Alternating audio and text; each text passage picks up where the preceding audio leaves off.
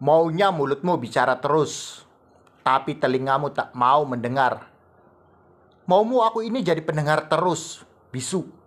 Kau memang punya tank, tapi salah besar kamu kalau karena itu aku lantas manut.